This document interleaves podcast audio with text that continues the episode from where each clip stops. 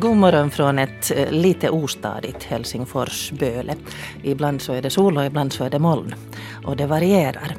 Hur är det med dig? Har du någonsin råkat ut för en sån situation att du ombeds på några rader beskriva dig själv lite och kanske skicka med ett foto, antingen då du söker ett jobb eller medlemskap i någon förening eller kanske vill hyra en bostad.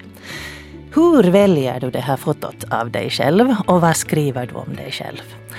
Det är ett dilemma för många av oss. Och idag så presenterar vi oss i många, många olika sammanhang. Det är Facebook och det är LinkedIn och det är Twitter och det är Instagram och vi på ett sätt skapar en bild av oss själva. Mm, antingen medvetet eller omedvetet. Hur vill du bli sedd? Och hur presenterar du dig själv? Det ska vi diskutera idag i Pia med flera. Välkommen med! Uh, ja, den här bilden man har av sig själv och framförallt den bilden man vill ge av sig själv. Antingen medvetet eller omedvetet tror jag nog att vi alla på något sätt funderar. Åtminstone väljer vi kläderna i skåpet på morgonen. Hur vill jag att andra ska se mig? Det ska vi diskutera idag här. Mina gäster är journalisten, bloggaren, författaren Peppe Öhman och Reidar Vasenius, vad ska jag kalla dig, kommunikationsexpert? Till exempel. Eller uh, tågröst? Till exempel. Kanske det första är mer relevant nu. en man med, med många talanger. Och eh, vi ska alltså diskutera det här mycket utgående från Peppes bok Det här vackra människor.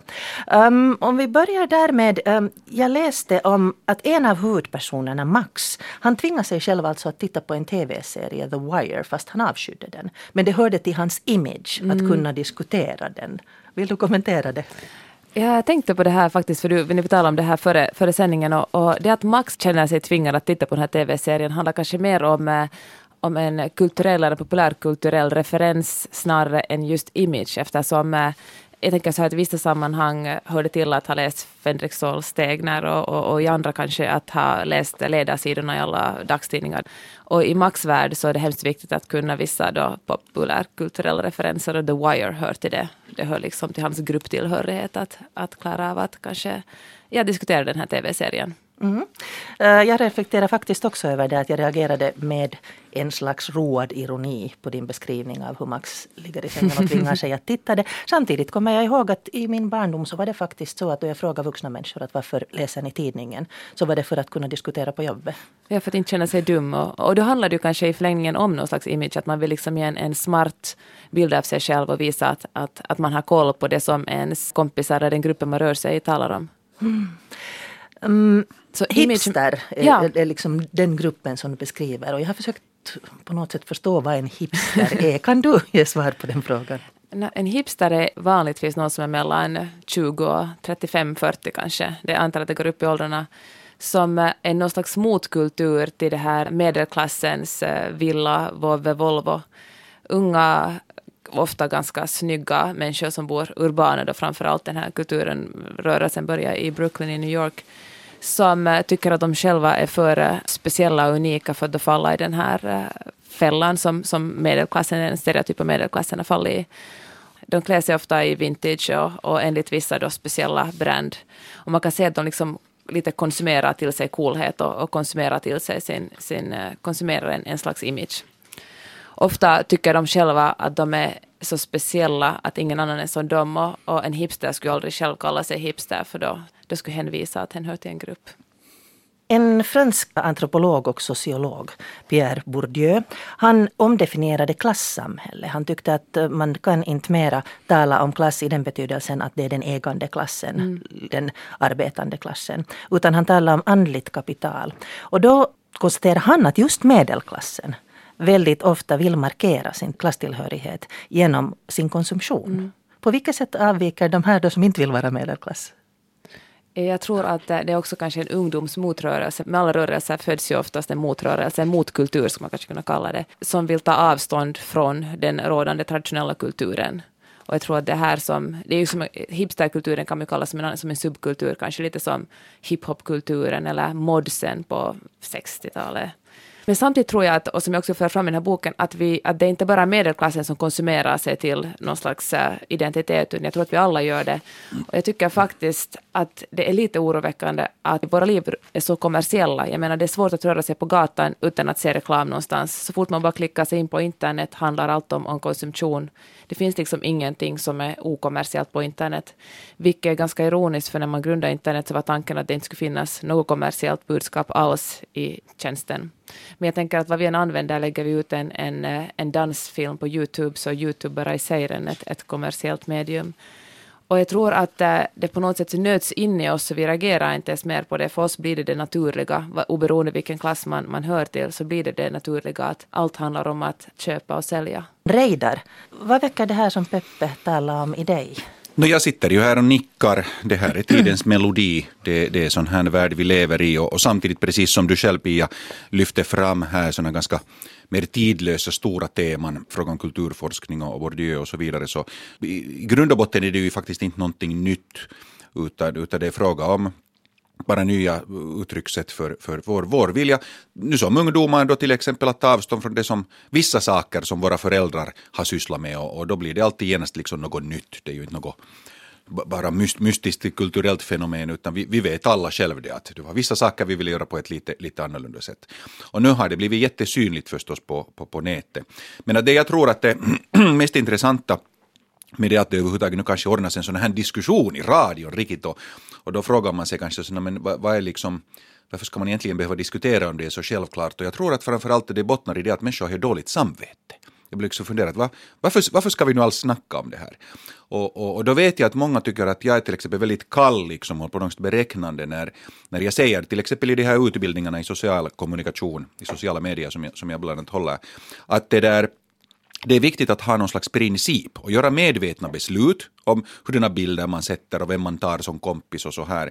Och sen att det andra är att man gör sig så skicklig som möjligt på att göra det här. Och då, då senast då blir människorna på bakhasorna. Va? Du manipulerar. Ja, att är det nu inte spontant och naturligt utan att tänka efter redan. Vad ska man ha någon princip eller något system eller, eller, eller medvetna val? Att man kastar nu sådär spontant ur sig annars också i vardagen, vilket jag nog gör så lite som möjligt. Men att sen det, det när jag säger att man dessutom ska bli så skicklig som möjligt på att uttrycka sig själv och ge en viss bild av sig själv, så, så i mina ögon är det ju faktiskt fråga om att uh, man ju ändå klär sig på ett visst sätt. Man går ju inte hur ovårdad som helst, man vill inte ha hemskt mycket smink, men lite funderar man hur man, hur man ser ut i andras ögon. Och det tredje som, som, som är kanske det svåraste är sen den tredje punkten är att göra allt det här med gott samvete. Man talar om image management, det vill säga att styra uh, vara, vara sin egen manager, styra den eh, bilden som, som man ger åt andra, försöka styra vad andra tänker om mig.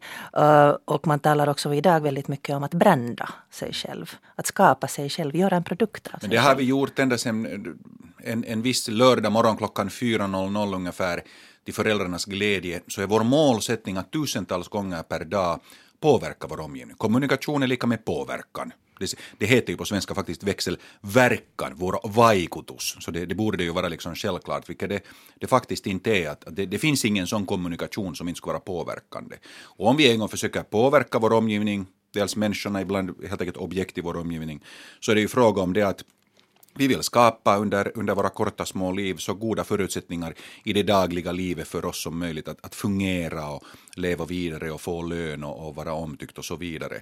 Och då är de här nya medlen på nätet, de nya verktygen, de är bara helt enkelt nya mer effektiva och snabba verktyg som når, når ut till människor då vi försöker påverka dem, försöker få dem att skratta eller gråta med någon rolig lustig video eller vits eller, eller få dig att nicka genom att säga något fiffigt här nu i studion eller få människorna att bli fascinerade eller någonting sånt. Det finns ingen kommunikation då vi inte strävar till att påverka andra anyway. Mm, Peppe? No, jag, tänker, jag började fundera på med sociala medier, för jag gillar ju sociala medier jättemycket. Men jag tycker att kan man kanske sammanfatta det så enkelt att, att vare sig man finns då på Facebook eller Twitter eller Instagram så handlar det mest om att fundera på sin egen målsättning. Att vad vill jag med den här? Vill jag få ett nytt jobb? Vill jag liksom bara hålla kontakt med mina vänner? Vill jag Eh, jag vet inte vad, bygga upp någon slags uh, kändisfaktor kring mig själv. Och då gör man det sig mycket lättare för sig själv. Man bestämmer sig för att nu använder jag Facebook till att bara ha kontakt med släktingar eller kompisar i andra länder. Och då, då addar jag inga flera vänner än, än, än de, jag, de jag verkligen vill att ska veta allt jag lägger ut. Eller så kan man tänka sig att, att man har gjort en, man gör musik till exempel och då vill man sprida sin musik genom Twitter eller, eller Facebook och då använder man det här verktyget till det. Och så måste man också komma ihåg att, att internet är evigt. Jag menar, allt man lägger upp kommer att finnas där på ett sätt eller ett annat. Och, Och om man bara kommer ihåg det när man lägger upp nakenbilder på sig själv så eller väljer att inte lägga upp nakenbilder på sig själv så är man kanske lite tryggare i sitt navigerande på internet. Eh, inför det här programmet så frågar jag på min Facebook-sida om folk googlar. Och då har människor skrivit så här. Endast om det är fråga om en konstnär, politiker med mera. Inte jag. Otaliga gånger har googlat mig själv också. Och för att ge en liten förklaring hur jag, vi använder oss av Google, Facebook. Så jag jobbade tidigare som försäljare i en specialaffär och när vi sökte efter nya arbetare så brukar vi googla Facebooka dem. På så sätt kunde man ganska snabbt filtrera bort sådana som man direkt tyckte att inte kommer att passa i teamet. Så ganska hurja att vad man gillar i FB kan ha en följd gällande arbetsplatser. Och jag tror inte att vi var de enda som gjorde det här. Nu viftar ni båda här. ja, ja, jag tänkte att det kan hända att Peppe skulle säga just samma sak, att den här personen hoppas jag är medveten om att det är olagligt. Får man inte googla? Nej, absolut inte. Det är olagligt. Det, det, det står jag. i lagen och man får böter för det om man blir fast för det. Att, att arbetsgivare får inte googla uh, presumtiva Arbets, arbetstagare? Eh, exakt. Man får, någon som, om någon söker efter arbete hos mig så får jag endast tillgodogöra eh, den eh, information som de, de ger åt mig. De referenser får jag gå, gå och ringa och intervjua till eller, eller det där googla på nätet eller något sånt. Eller får jag, jag får inte googla på nätet men jag får gå till LinkedIn eller Facebook-profilen om de i sin CV anger länken till den och säger att här finns lite information om mig, då får jag tillgodogöra mig via den länken, det som finns bakom den länken, men annars inte. Eh, jag tror att det är ganska självklart att precis som den här personen som du Pia nämnde, i praktiken gör ju människor det. Givetvis. Jag tänkte just att, att, vi varnar alla våra ungar att allting ja. den gör så det kommer att synas sen när ni exakt, söker jobb. Exakt, men, men, det där, men, men eh, då den som är sur som inte har fått ett jobb ska försöka bevisa att det beror på någonting som den har lagt upp på Facebook så, så är det praktiskt taget omöjligt. För polisen börjar inte gå och leta reda på alla IP-adresser och, och titta var man mm. surfar. Och finns, det någon, finns det någon ofördelaktig bild eller text eller någonting som man bara inte får bort som man vet att det finns någonstans där på internet så då ska man inte heller gå in och kolla en gång om dagen, en gång i veckan om, om den finns kvar där fortfarande eftersom ju fler gånger den här bilden eller texten får besök desto högre upp kommer den på Googles rankinglista. Mm. Så att uh, då ska man bara kill them with silence och försöka att att uh, hoppas bara på att den får så Tigga ihjäl skeletten i garderoben. Nej, precis. Och det spännande är ju nu det, vilket jag tycker inte är bra, men, men, men Google har ju ålagts nu att uh, avlägsna då mm. länkar till sånt som människor ber om. om det, och man, man ska ha då en viss uh, börda att, att påvisa att det, det, det hör till saken att ska avlägsna, det är föråldrat eller felaktigt eller någonting sånt. Gränsdragningen är svår, praktiskt taget omöjlig i många fall. Att ska Google då delita länkar till en viss artikel eller, eller grej eller inte på nätet det har visst ett EU-beslut, så det, det är precis, inom EU. Och jag tror det har varit problematiskt eftersom BBC har varit tvungen att, ja. att delita länkar och texter som de har lagt upp. Och, och då kommer man in på något som heter pressfrihet, att vad ska verkligen medier ta bort sånt som, som de har publicerat tidigare. Men om vi går tillbaka till det här med att skapa bilden av sig själv.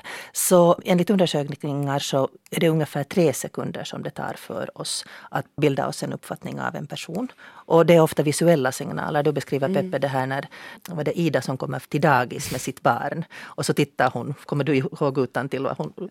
Hon tittar på en av kvinnorna i dagispersonalen och, och fattar sig genast en, en uppfattning att om det här kommer att vara bra för hennes barn eller inte. Och då är reflektionerna lättskött frisyr och korta praktiska, praktiska kläder. Och, ja, och inte märkesjeans. Ja, men precis. Och då liksom, aha, det är tryggt, hon kommer att bli bra. Men det här hur vi mäter varandra redan på gatan också eller, eller då vi träffar exens nya eller någonting liknande. Så vi bildar ju blixtsnabbt den här uppfattningen om varandra. Vi använder ju nog alla sinnen liksom hela tiden som bara finns tillgängliga. Och det talas ju om intuition. När jag håller på med, med, med hjärnträning och sånt här så, så avmystifierar vi det det är ju inte fråga om något mystiskt eller något vibbor eller vågor. Det skulle vara att undervärdera, underskatta vårt, vårt, vår fantastiska hjärna och nervsystem. Vi är helt enkelt bara jätte, jättebra på att på några sekunder samla in en massa signaler och vi är ju inte annars heller medvetna om vad som händer i vår egen hjärna. Men kan jag påverka dig då? Eller är det din intuition Dina som... val påverkar naturligtvis vad du drar för slutsatser. Mm. Din frisyr idag, din klädsel, ditt sätt att tala. Gott Tekniker. kaffe som du erbjöd, erbjöd åt oss, tack, tack, det var, det var just flera poäng. Mm. Och det här är allt sånt som vi inte gör, gör medvetet utan, utan det, bara, det bara sker. Och, och, det hänger, tycker jag, ihop med just med det som, som, som vi talar om här idag. Att det, det gäller nog att vara jättemedveten om att de andra märker saker och göra sitt bästa att ge det intryck man, man vill. Och då handlar det ju också om att mm. säga att jag bryr mig inte om vad andra tycker om mig eller att jag är nu bara mig själv. Det är ju också ett intryck. Jag menar att inte anstränga sig ger ju också någon sorts signal. Och det är väldigt signal. subtilt för att uh, tekniker Jyrki här skrattade åt mig då jag före ni kom duttade lite parfym på mig. Och han konstaterade att så du bränder dig. Nej, det är ju fråga om det där att vi lever ju inte mera i en värld, tack och lov då kanske, att, uh, där, där vi behöver hitta rötter uh, att äta eller frukter eller springa fast något djur eller springa undan något djur. Utan det är hot och möjligheter i dagens värld som vi har omkring oss. Det är andra människor. Och då behöver man inte vara liksom i en, föreläsningssal för att på sätt och vis ha ett landskap av människor framför sig, utan här är ett landskap av flera människor runt omkring mig. Var och en av er är i, i vissa aspekter är ni en möjlighet för mig, i vissa fall en konkurrens eller hot på något sätt. Och det är bara ett faktum, det är inte något konstigt eller farligt eller kallt beräknande fråga om det. Det är det här miljön och de här faktorerna som vi ska vara skickliga på att hantera. Ska man vara medveten om det då att i förra söndagen, förra söndagen så hade Helsingin Sanomat en artikel där då forskning visar att eh, nu för tiden så räcker det inte med att vara ung och vacker utan man, man ska dessutom se stark ut. Det vill säga gärna springa maraton och, och meditera för att få ett jobb. Jag tror att nyanserna varierar men att de är ganska tidlösa. Ja. Och det beror ju på också vad man egentligen jobbar med och vilken bransch man söker sig till. Jag tänker mycket på det här med att när vi börjar tala om branding och, och det finns det ju vissa branscher som, som helt enkelt kräver mera personlig branding än andra. Och om vi speciellt tänker att jobba inom media idag och det finns färre jobb hela tiden och, och folk är tvungna att frilansa och, och så att säga helt enkelt sälja in sina texter eller, eller, eller sina filmer eller ljudklipp så då man ju kanske man har en större chans att helt enkelt tjäna lite pengar om man, om man, om man är en person som folk känner till och vet om än om, än om man är en anonym. No, I den här artikeln så sades det till exempel att städerskan gärna får se snygg ut så att hon motsvarar bolagets image. Mm. Det beror på vem som ser henne, var och när. Om man kommer mm. sent på natten och, och ingen ser om man är där med tre, fyra, fyra, fem tiden på morgonen så, så ska det ju inte spela någon roll. Men å andra sidan om någon sån Sol till exempel städ, städföretaget som väldigt kraftigt brände sig under 90-talet. Så de var mycket medvetna om enhetlig och snygg, ren klädsel trots mm. branschen som de jobbar på. Mm. Eller, eller just därför att det, det anses att de kanske hanterar allt möjligt. Så då ska de vara rena och snygga och, och vara vårdade. Och, och, och de, de, precis som i tiden också vissa telebolags montörer, ska inte smyga sig in i byggnader fast de hade egna bakdörrsnycklar. Och det här att man är öppen kommer liksom framvägen, visar sig själv ärligt och öppet och, och är vårdad. Så det är viktiga signaler.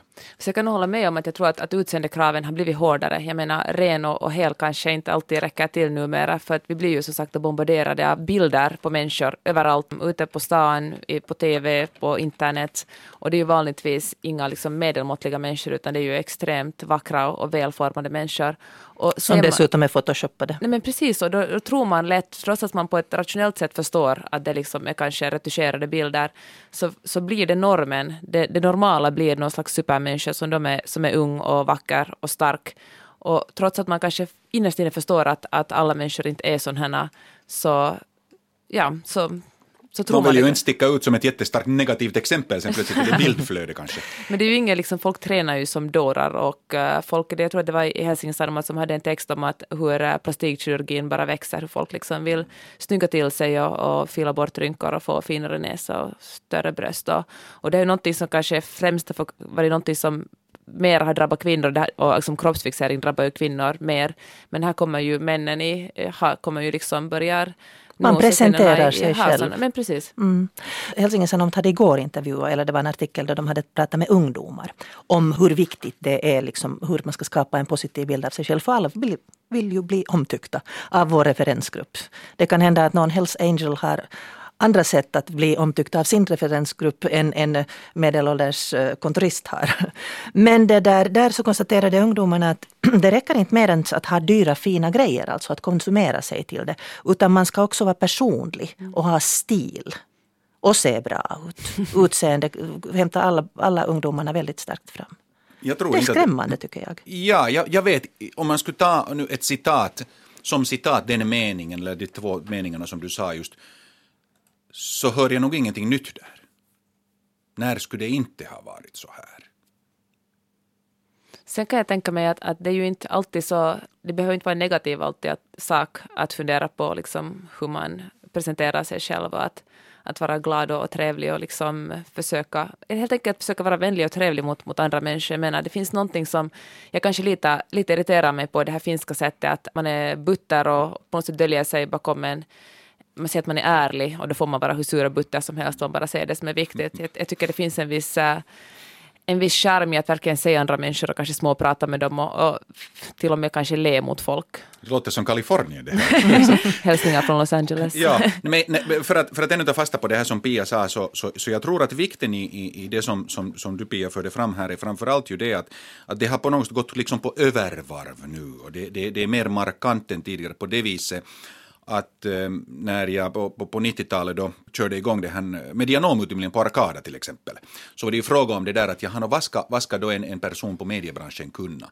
Och, och mycket snart så visade det ju sig sen det att jo, man ska kunna ta foton och man ska kunna spela in ljud och man ska kunna ta, filma lite man ska kunna tala och man ska vara filmatisk, därför att det här kommer att behövas. Och den tiden har ju faktiskt kommit nu radioredaktören är inte bara hurdan som helst, ovårdad var som helst, mm. gör man bakom en mikrofon och har fötterna på bordet och så vidare. Utan man ska kunna vara representabel, det ska kunna finnas en kamera i taket och man ska kunna vara med på samma foto som gästerna och, och man ska kunna skriva dessutom, inte bara åt sig själv, haft sitt manus, utan någonting som andra kan läsa. Och allt det här betyder att när världen nu har gått med, med ska vi säga, masskommunikationen i spetsen mot den här sociala kommunikationen, så, så det har påverkat. Ni har dragit med er, oss, vanliga människor. Tack för det. det Vi ska så... också kunna allt det här nu på Facebook plötsligt. Det är så att, att man kan inte mera säga att det är radio, jag behöver inte tvätta håret. Ja. för att det där, jag ska strax lägga upp bilden av mina gäster här så får ni se hur snygga de är. jag tvättade håret i morse. Mm. Vi sitter alltså i uh, en diskussion om hur vi presenterar oss själva. Uh, hur vi påverkar andras bilder av oss själva. Är det fullt att göra det eller gör vi det i varje fall medvetet eller omedvetet? Och mina gäster är Peppe Öhman och Reidar Vasenius. Och det här med att uh, skapa bilder av sig själv så det kan ju också vara ett sätt att utforska sin identitet. Jag har talat med bildkonstnären Karita Akka Vainikka. Hon är min Facebook-kamrat och hon målar fantastiska tavlor men hon är också en av de mest kreativa profilbildsbytarna i mitt FB-flöde.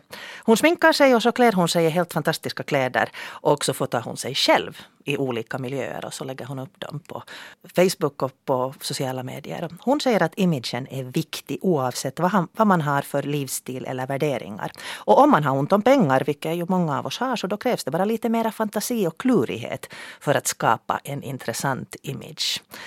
Och den som ser ut att inte bry sig om sin framtoning kan ju vara mycket noggrant genomtänkt i, i sin den bilden av, av den människan sätter ut av sig själv. Men jag frågar då Karita Vainikka, att hur skapar du dina självbilder? Nå, gärna med lite fantasi. Och det, det, måste man använda när man har begränsat ekonomi. Så jag loppissoppar ärvekläder från väninnor och du själv. Och fixar och donar. Så jag har lätt att bli inspirerad av olika stilar och gärna prova på något nytt. Gärna lite dramatiska eller teatraliska kläder. Men du använder ju dig själv som modell här, alltså du på ett sätt, eh, det är en slags performance med ditt utseende. Jo, det stämmer. Och det är på grund av praktiska skäl, jag har inga andra att fota här så när man jobbar ensam så det är lätt att använda sig själv som modell. Tänker du alltid på att, att du ska se bra ut? Mm, inte inte nödvändigtvis. Jag vill gärna se bra ut. Men eh, jag har fula bilder också när jag, vad jag ser läskig ut eller lite kuffig, konstig. Nej, det är inte poängen att se alltid bra ut. Bilden måste se bra ut eller det måste vara fängslande eller intressant. Varför gör du det här? Varför sätter du tid på att sminka upp dig och klä dig i olika kläder och, och sen ta bilder av det? För att det är så roligt. Det är jättekul. Jag älskar det. Jag har gjort det hela mitt liv, sen jag var liten. Och sen, sen tycker jag också att det är liksom äh, del av den konsten som jag skapar, det här att jag klär upp mig och det kan liksom anses att det är ytligt eller, men det tycker jag inte. På vilket sätt är det inte ytligt? Vad är det du utforskar? Jag forskar mig själv och mina begränsningar och är gränser. Alltså hur långt vågar jag gå eller vill jag gå? Hur pass märklig kan man se ut. Eller att, att jag vågar liksom visa mig och sticka ut och se annorlunda ut än andra gör. Hur brukar folk reagera och vad väntar du dig för reaktioner? Alltså väldigt positiva reaktioner. Jag knappt kommer ihåg, eller så har jag förträngt med det att eh, folk skrattar mig eller hånar. Det, jag tror inte att det har ens hänt. Att det känns bra när folk ler när de ser mig. Och jag tycker att man ska inte ta sig själv så seriöst. Jag är lite knäpp och det bjuder jag på. Och det sa alltså Karita Akavainikka, bildkonstnär i Lund i Sverige. Och vad säger ni om det här? Att leka med sin identitet? Ja, jag, ty jag tycker det är, det är härligt att hon simmar ju som fisken i vattnet. Kanske till och med mera än, än, än jag och Peppe på, på vissa sätt på det sättet att hon har riktigt tagit istället för då tyget eller, eller bronsen som sin, sitt uttrycksmedium så har hon tagit Facebook riktigt som sitt uttrycksmedium och bearbetar, knådar den, knådar människorna som finns där ganska bokstavligen och knådar till och med sin egen identitet. På 90-talet hade vi till exempel Marita Liulia och lite efter det sen Rakel Liekki som verkligen sen på ett jättelångtgående sätt förstås leker med sin egen identitet och, och provar och testar gränserna. Så jag tycker det här, är, det här låter härligt. Jag håller med. Jag tycker det är himla roligt med folk som eh, kanske vågar stå ut lite, för det finns fortfarande, upplever jag, ganska starkt så här jantelagstryck på på oss här uppe i norr. Det är lite fult att leka med sin identitet och kanske ta visa plats. upp sig själv. Och ta plats, precis. Mm. Att man ska absolut inte tro att man är någon. Men äh, jag tycker att det är viktigt att vi skiljer på det här att, att, äh, att leka med sin, sin identitet och, äh, och fundera på hur man för fram sig själv och att konsumera sig till en identitet. För att vi konsumerar ju otroligt mycket just nu och det här när man talar om att ha stil, att det är ju faktiskt en helt annan sak att ha en egen stil, att leka med sin stil än att bara, det är inte alls samma sak som att köpa kläder hela tiden, helt nya kläder. Men du talade om hipster och, och till exempel det som hette tidigare lopptorg. Eller lopp... Ja, vintage. vintage, ja. det, jag söker vintage det finare är ett finare ord för, för begagnade kläder. Mm. Men uh, i den här boken till exempel så människor drar ju inte på sig ett par jeans utan ett par, nu vet jag inte om jag använder rätt märke, men Dolce Gabbana. Eller är det ja, skor? Men, ja, ja, men man, har inte, man har inte kläder utan man har märken. Men precis, och på det sättet signalerar man en viss eh, tillhörighet. Och faktiskt den här boken vill jag göra de här karaktärerna lite osympatiska just för att de är så besatta av eh, vilka sorts kläder de har på sig och vad deras eh, väskor eller skor eller då jeans symboliserar och vad det säger om dem som människor. För jag tycker själv att, att det är ganska obehagligt för att ens eh, klädesmärken har ju egentligen ingenting med ens personlighet och identitet att göra. Jag har inte Peppe sett din bok ännu, men är det, är det alltså på basis av vad du just sa, är det lit, en liten kritik eller, eller vilken genre är det? Det är en, äh, jag vill beskriva den som en nutids roman, någonting som beskriver precis nu det här året i Helsingfors där vi lever just nu. Där Men det är ju ett liv som är mycket, det är bloggar, det är rätta restauranger, det är rätt umgänge. Innerstads... Uh, Rödbergen. Ja, precis. Mm. Men um, jag läste också ett uttryck, jag pratade med den här forskaren som hade citerats i Helsingin Sanomat om det här med hur, vad, som, vad man tittar på då när man söker ett arbete. Att, att man ska se stark och frisk ut. Vilket ju förstås ligger i arbetsgivarens intresse. Men han talar också om ett uttryck, social desirability. Mm. Och det är sånt som rekrytörer tittar ganska mycket igenom. De har lärt sig vilka sätt människor har för att försöka göra sig socialt attraktiva. Mm. Men samtidigt tycker jag att det här beskriver det att vi vill vara. Vi vill bli sedda. Är det så fel det då? Mm. Inte alls. Jag tror det handlar helt i... Alltså vi blir ju, om vi inte blir sedda tynar vi ju bort. Det är ju klart att alla vill ha bekräftelse på att, på att finnas till. Sen tror jag, som Reidar sa här tidigare, så handlar det här inte om några nya saker. Det är någonting som har funnits, att det, barn har ju alltid velat bli sedda av sina föräldrar och, och, och människor av sina partners och, och, och, sin omgivning. Men det här att vara attraktiv på arbetsmarknaden finns det väl ganska gamla undersökningar som visar att, att eh, är, man lång, är man en lång man får man lättare jobb, men om man är, en, om man är kort, vackra kvinnor får vanligtvis lättare jobb än, än sådana som inte uppfattas som lika attraktiva ser man stark och ung ut så har man kanske lite lättare livet. Livet är orättvist än om, än om, man inte har, än om ens gener inte har varit lika gynnsamma mot en. Mm. Jag skulle säga att, att det här börjar nog helt för, vår, för vår liksom grundöverlevnad faktiskt. Att vi, vi behöver ju bli sedda, upptäckta, vi vill påverka från att en baby hade en sorts skrik så plötsligt är det två sorters skrik. Det här, här i övre delen av min kropp ska nu fixas att mamma kommer något stort och mjukt och ger det åt mig eller här nedre delen av min kropp finns någonting. Plötsligt en natt så börjar bebisen skrika på två olika sätt. Den ska påverka sin omgivning och just nu så, så påverkar vi alla varandra och, och det där och det, är det vi vill göra. Och då tycker jag är väldigt bra ska vi, undervisningsfilm kan man nästan kalla det, Ghost med Demi Moore, Patrick Swayze uh, och det där uh, Whoopi Goldberg. Det, är en gammal film men det är den bästa studien jag någonsin har sett i hur vi har ett behov av, och det, det är en livsförutsättning för oss att vi påverkar andra hela tiden. Och där kommer jag tillbaka egentligen till det där just att man ska göra det med gott samvete, man ska ha en plan, liksom det systematiskt och bli så bra som möjligt på det. För de två sakerna som vi nog hela tiden kanske låter bli att tänka på, så det är sen målgrupp och målsättning. Vem vill jag försöka påverka och hur vill jag att deras tankar och eller eh, handlingar ska ändras? Jag citerar Margarita som har skrivit just Facebook hjälper oss mycket i detta imagebyggande. Behöver vi det till vad? Skapa bilden vi ger av oss på vår identitet. Jag är för att någon ser mig. Räknar du Peppe likes? Ja, jag räknar lite likes på Instagram faktiskt. Inte säg ja, säg ja. ja. jag gör det. Vem gör det inte? Jag önskar att jag ska vara coolare än som jag gör det. Uh, men det jag ska säga att, att det här att det är ju hemskt mycket fokus på en själv och vilken bild man själv ger ut och det är inte något fel på det. Men jag tycker att uh, om man verkligen strävar efter att bli omtyckt så kan det hjälpa att fokusera på den man talar med eller den man försöker nå ut till och, och bara en så enkel sak som att, att ställa lite frågor och se andra människor och visa intresse för dem för det finns ingenting som människor älskar så mycket som att just bli sedda. Och då tycker jag ju, man är ju en, det är ju mycket mer sympatiskt att, att prata med en person som eh, ställer frågor och visar intresse för en själv än någon som bara talar om sig själv. Det finns ju den där gamla vitsen om någon som efter festen sa att den är min bordsgranne, att han var verkligen fiffig människa. Och då har han låtit mig prata det är hela tiden. Människor, precis. Det är ju människor gör uh, spontant förstås hela tiden. Vi, vi lever ju genom våra liv så att vi är medvetna om bara en, en liten bråkdel av våra val. Så det, det är ju liksom naturligt. Kan man bli medveten om allt och vara totalt medveten om det man gör och dess konsekvenser. Men det intressanta är nog att nu, nu jobbar vi i vardagen och speciellt på internet allt mer aktivt på att faktiskt vara, som jag tycker det har sagts med lite andra ord här än, så, så det är att vi vill inkluderas liksom i vissa kretsar och helt klart markera att vi exkluderas från andra. Mm.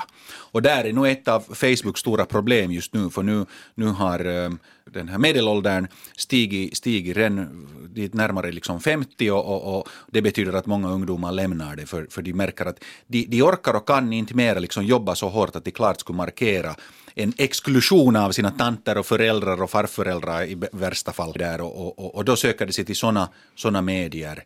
Och, och det här är en klar trend som man ser just nu. Och Facebook behöver ju inte heller uteslutande handla om image management och att göra ett brand av sig själv. Det kan ju vara ganska bra också bara att kommunicera, liksom, föra diskussioner med människor man kanske befinner sig så fysiskt långt borta från att man inte kan träffa dem över en kopp kaffe eller att man inte har tid att träffa dem. Egentligen, så, som jag, så som jag ser på saker, så det här som du sa, det, det är egentligen det är hela tiden samma sak. Det, jag tycker att det är fråga om det att hur ärliga är människorna? Nu har det med image management att göra när en farbror eller farmor eller farfar lägger ut en bild att det är ju inte bara sådana någon slags, på det sättet neutral, intetsägande kommunikation. Mm. Att titta, här är min barnbarn eller brorson som nu har blivit konfirmerad och titta vad vacker den här unga personen är i sin studentmössa eller någonting sånt. Alltid är det fråga om påverkan, utan undantag. Det finns en intressant artikel, du som lyssnar på det här så kan gå in på, på det där svenska.yle.fi. Eh, min artikel finns där och där länkar jag också till den här artikeln. Eh, Extrem hade en expert på sociala medier att analysera folks profilbilder. Att hurdan profilbild ska man välja? Hur har ni valt? Peppe, hur har du valt din profilbild? Där eh, på Facebook så finns du tillsammans med din son. Ja, det är en lite så här ironisk profilbild jag har. Och det är kanske också exkluderande att kanske alla inte fattar ironin, men det är ju jag jag är ju väldigt vit och liksom, jag är över 35 och jag är verkligen ingen hiphoppare. Men det gör jag en ganska rolig hiphop-move mot en gul vägg. Så att äh, den är, min, min eh, profilbild är, är djupt självironisk. Mm. Du bloggar också och i boken Vackra människor så bloggar Sanna. Och hon visar bara en vit och vacker verklighet. Hon visar ingenting av det fula. Hur pass vanligt är det? Jag tror att det är jättevanligt. Sen är det också jättevanligt att folk bloggar om sina mörkaste tankar och om ångest. Att blogga är liksom lika vanligt som att, att föra en diskussion. Det finns lika många bloggar som det finns diskussioner. Så det finns både, både oärliga diskussioner och ärliga. Jag tycker inte heller att man måste, att man kan kräva av en blogg eller vad som helst för socialt medium, med det sen då Twitter eller Facebook eller Instagram, att det ska vara, total, att det ska vara en dokumentär av livet. Utan tvärtom så kanske det kan vara en, en mötesplats eller kanske ett, ett inspirationsställe där man bara samlar sådana fina saker man vill visa upp och tänka på. Men det måste man däremot komma ihåg som konsument av kanske just bloggar då att att det är aldrig hela verkligheten. Det är aldrig en dokumentär. Och jag kan tänka mig att, att vissa av de här um, kroppspressen eller, eller konsumtionshetsen eller, eller vad folk känner då surfar runt på internet kommer från att man läser en blogg där någon har ett perfekt hem och så läser man en annan blogg där någon har en perfekt kropp och en tredje blogg där någon har otroligt vackra och välskötta barn och sen sätter man ihop alla de här bloggarna och på något sätt föreställer sig att det är en person som lever ett sånt här perfekt liv. Men det är ju faktiskt bara en, en illusion och en dröm. Jag menar, alla är vi människor med våra problem och, och våra egna kors att bära. Sara skriver om det här med ärlighet. Också om hur vi ibland kanske också klurar på hur vi ska bete oss för att bilden vi lämnar hos andra ska vara så sann och verklighetstrogen som möjligt. Och ni menar om man inte vill luras. Image management behöver ju inte betyda att vi försöker skapa en idealbild eller en så mm. fin bild som möjligt. För ingen kommer ju ändå att greppa och se hela mig, knappast jag själv heller.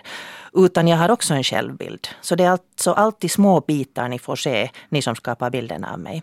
Så då tänker jag personligen att det kan vara viktigt att jag är medveten om hurdan bild av mig själv jag har och att dela med mig av på ett sätt som jag tror skapar en bild som motsvarar min egen.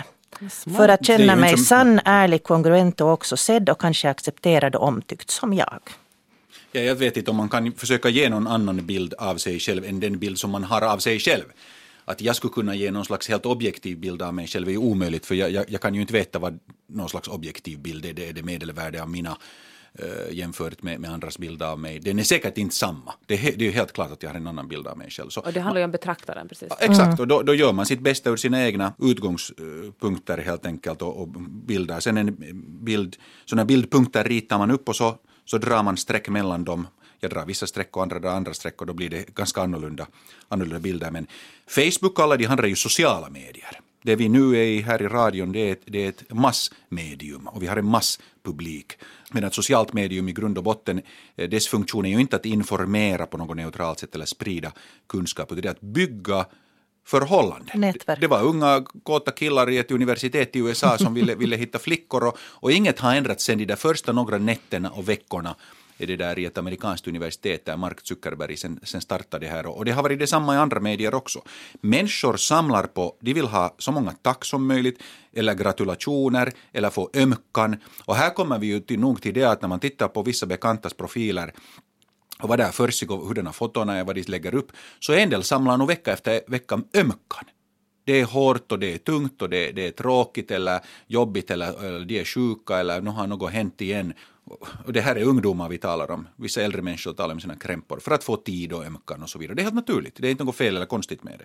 Men då betyder det att människor använder de här verktygen i kanske inte kallt beräknande, men mycket ändå trots det systematiskt till mm. att påverka vissa konkret liksom, äh, valda människor i sin omgivning för att få dem att reagera på ett visst sätt. Så det är mycket stark mm. påverkan vecka efter vecka som människorna sysslar med, till exempel på Facebook. Mm. Um, om vi går tillbaka till det här med jagbild, självbild. Har ni någon gång till exempel oförberedda fått syn på er i ett skyltfönster utan att man har hunnit anlägga den där spegelminen, talar mina barn om. Um, det här med selfies, det har blivit någonting som, som vi gör. Och jag vet att många i min ålder till exempel har sådär mer eller mindre liksom knipt ihop käkarna och tagit sin selfies.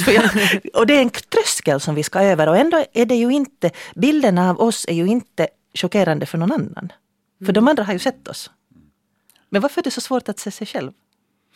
Jag tror att då ska man ju vara både objekt och, och sen den som tar bilden. Och, och det här är egentligen en... Det är jätte, jag är jätte, jätteglad Pia att du tog upp det här med selfies. För att det, det är egentligen på sätt och vis en sorts kulmen på den problematiken som får många människor att sky Facebook och andra sociala medier. Man ska hålla på och fundera så jättemycket. Man behöver göra just många val. Och det här orkar och vill inte alla tänka på. Och det, det förstår jag bra. För vi är ju inte, de flesta av oss här på, på planeten och i Finland, inte är vi ju medieanställda, inte fått vi en medieutbildning. Men plötsligt ska vi vara, jobba hårt i ett medium. Och det, det, det, det är en stark kontrast till vad människor skulle orka och vilja vara. Och, och, och det där, eh, jag har inte någon selfie, jag har en, en gammal bild faktiskt som är tagen på den tiden när jag jobbade för, för Nokia. Och den får nu fungera tills, tills jag får för mycket rynkor och den inte alls motsvarar mig så byter jag ut den till någonting annat. Och det, där. Det, det, tror jag är viktigt att förstå att man behöver inte hålla på att uppdatera den hela, hela tiden.